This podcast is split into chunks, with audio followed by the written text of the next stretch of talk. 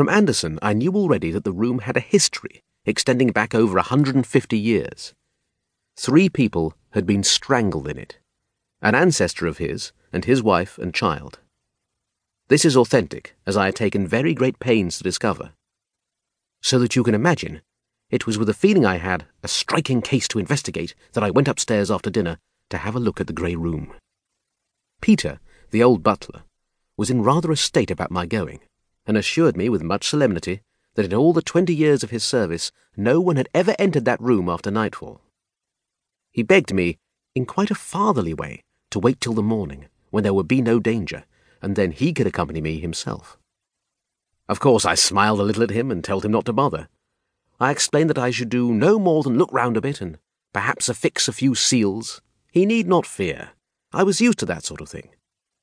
But he shook his head when I said that. There isn't many ghosts like ours, sir, he assured me, with mournful pride.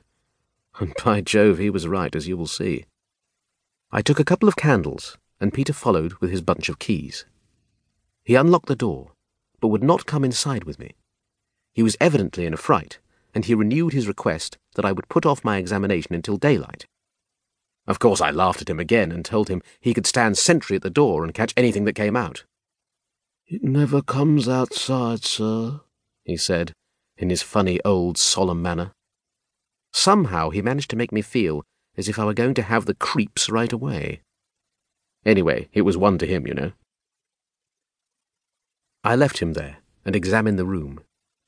It is a big apartment and well furnished in the grand style, with a huge four poster which stands with its head to the end wall. There were two candles on the mantelpiece, and two on each of the three tables that were in the room.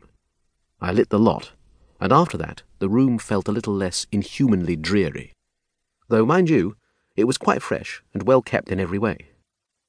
After I had taken a good look round, I sealed lengths of baby ribbon across the windows, along the walls, over the pictures, and over the fireplace and the wall closets. All the time as I worked, the butler stood just without the door, and I could not persuade him to enter. Though I jested him a little as I stretched the ribbons and went here and there about my work. Every now and again he would say, You'll excuse me, I'm sure, sir. But I do wish you would come out, sir. I'm fair in a quake for you. I told him he need not wait, but he was loyal enough in his way to what he considered his duty. He said he could not go away and leave me all alone there. He apologized, but made it very clear that I did not realize the danger of the room. And I could see, generally, that he was in a pretty frightened state. All the same, I had to make the room so I should know if anything material entered it. So I asked him not to bother me unless he really heard or saw something.